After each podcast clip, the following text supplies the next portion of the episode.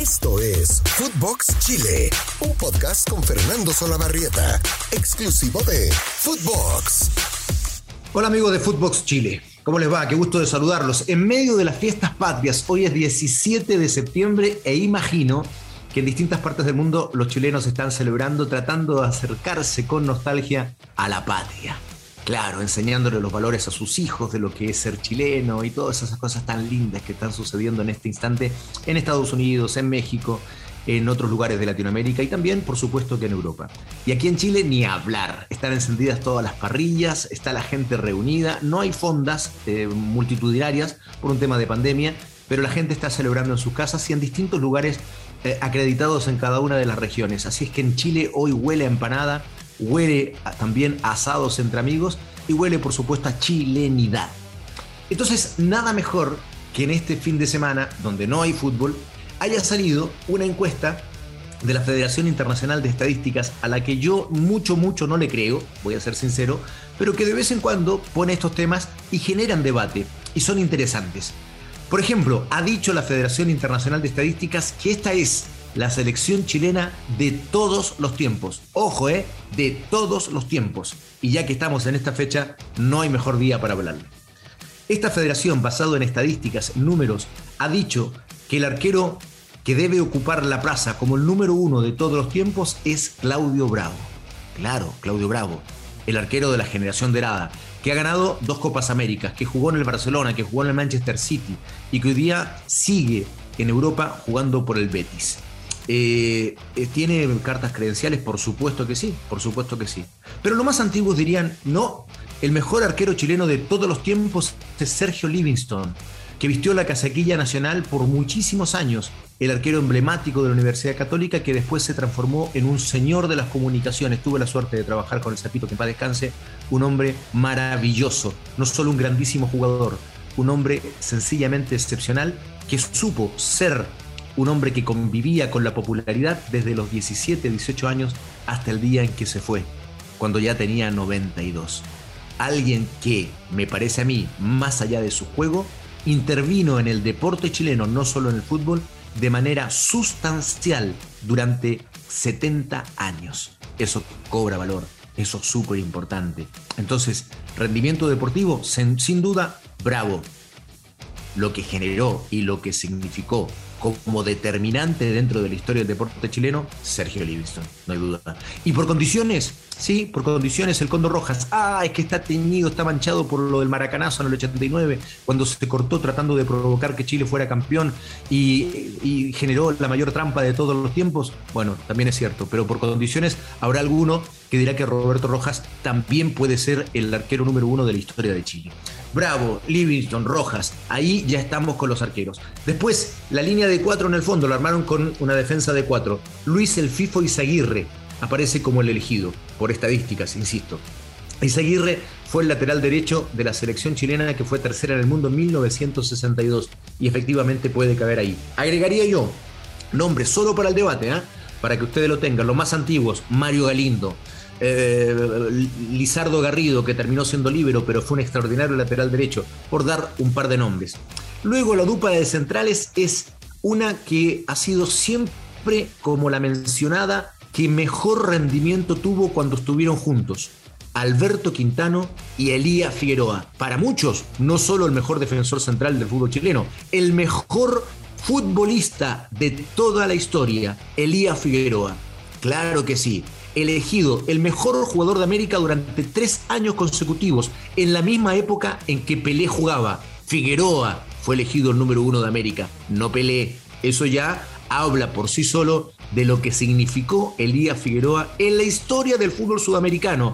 E incluso la FIFA en alguna oportunidad dijo que Elías Figueroa era el mejor central de la historia del fútbol mundial. Lo puso junto a Franz Beckenbauer. Elías Figueroa, claro que sí, califica evidentemente y está allí incluso como el mejor de todos los tiempos.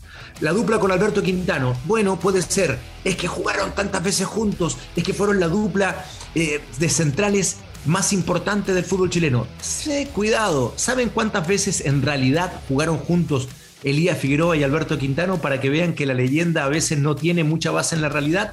Apenas 11 partidos. Sin embargo, quedaron en la historia como la defensa que mejor se entendía. Y en realidad jugaron solo 11 veces juntos.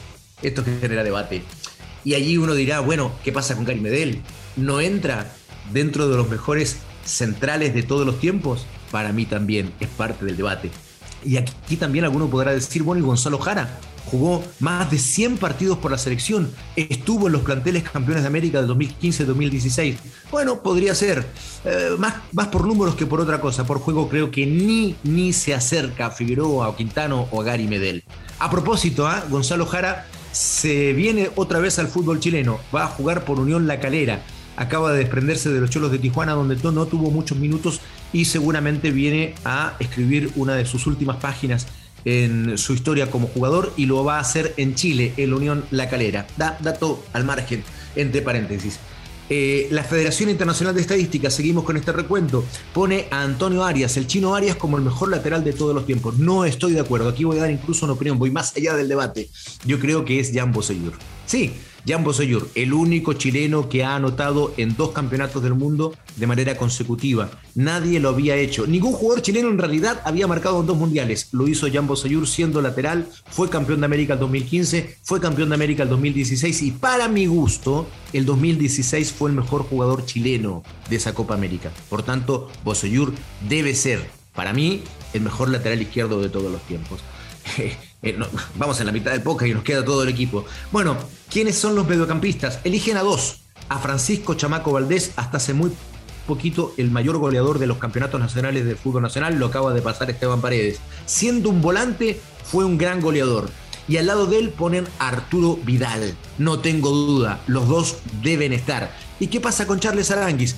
Bueno, podría entrar también, es parte del debate, comentémoslo en casa, en estos asados y estas empanadas que nos estamos comiendo. Puede ser también. Pero y entonces yo diría, ¿qué pasa con Eladio Rojas? Aquel que convirtió el gol en 1962, que significó que Chile fuera tercero en el mundo. También entra la discusión, por supuesto. ¿Y quiénes son los delanteros?